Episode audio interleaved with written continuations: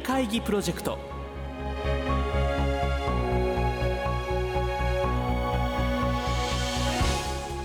皆さんご機嫌いかがですか？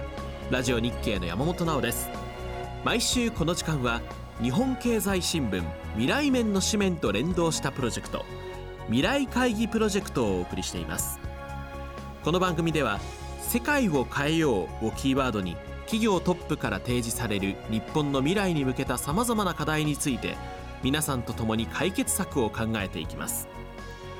今回は1月9日の放送で募集した大和ハウス工業株式会社吉井圭一代表取締役社長からの課題建築で世界の街をどう変えますかにお寄せいただいた皆さんのアイデアの中から吉井社長にお選びいただいた優れたアイデアをご紹介していきます。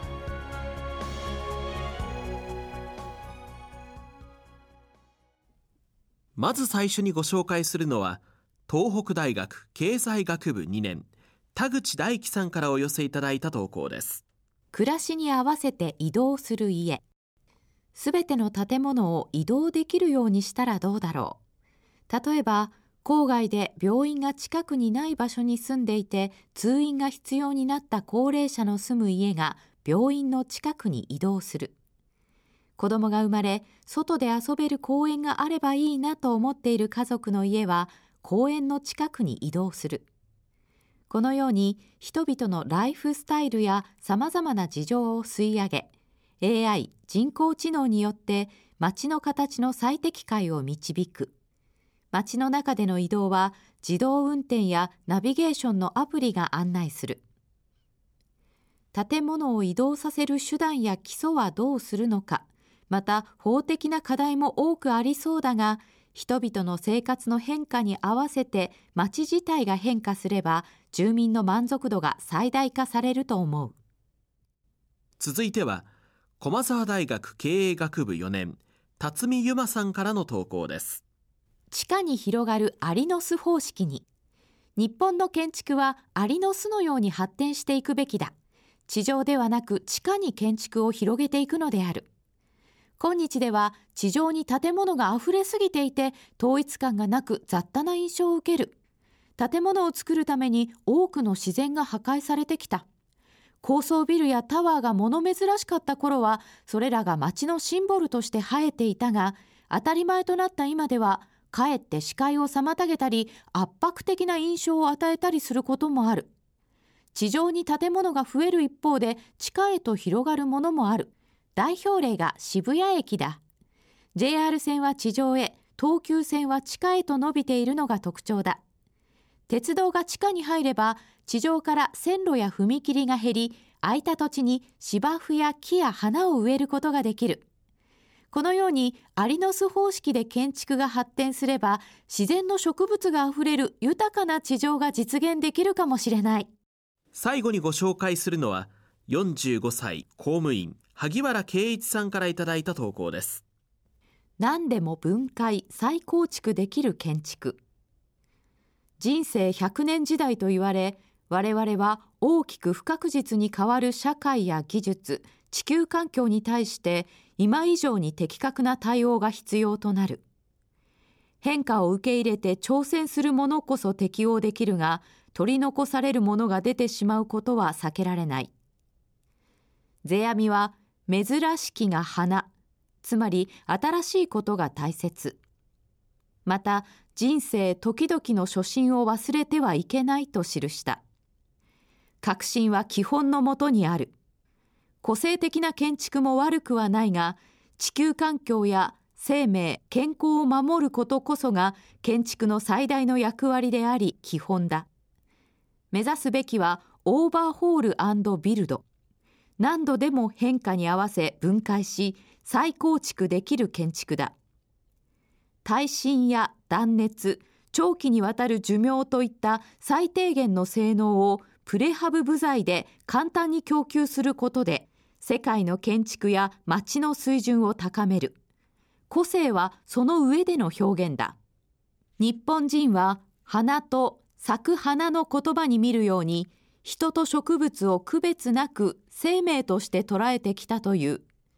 四季の変化に植物は自然に再生する。自然なプレハブが幸せを導く風景が描けたらよい。皆さんからお寄せいただいた投稿について、吉井社長からご好評いただきましたのでご紹介します。建築で世界の街をどう変えるかという課題に多くのご提案をいただきました。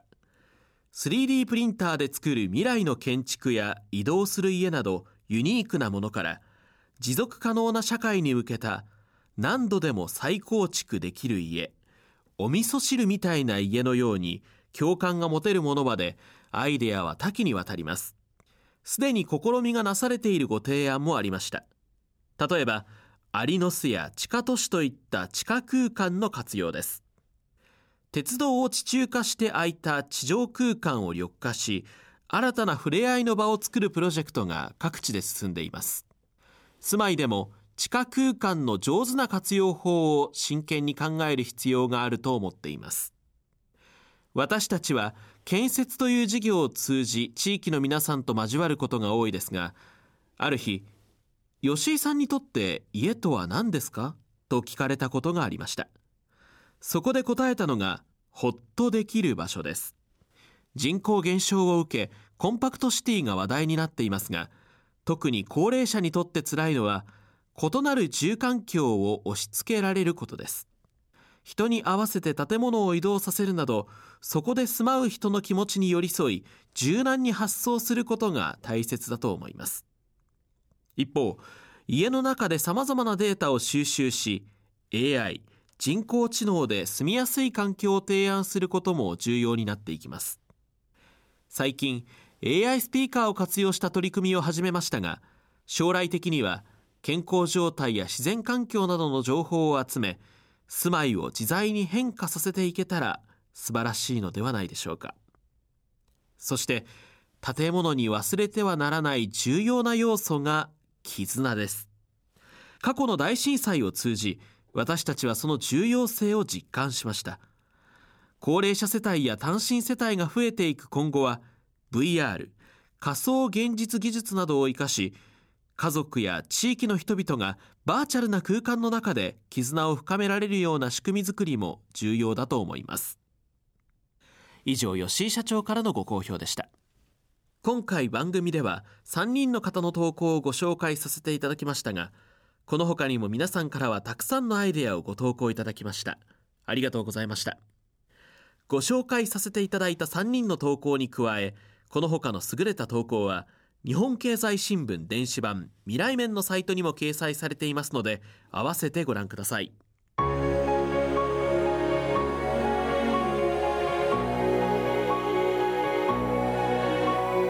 未来会議プロジェクト。来月はお休みをいただき次回は3月にお送りいたします。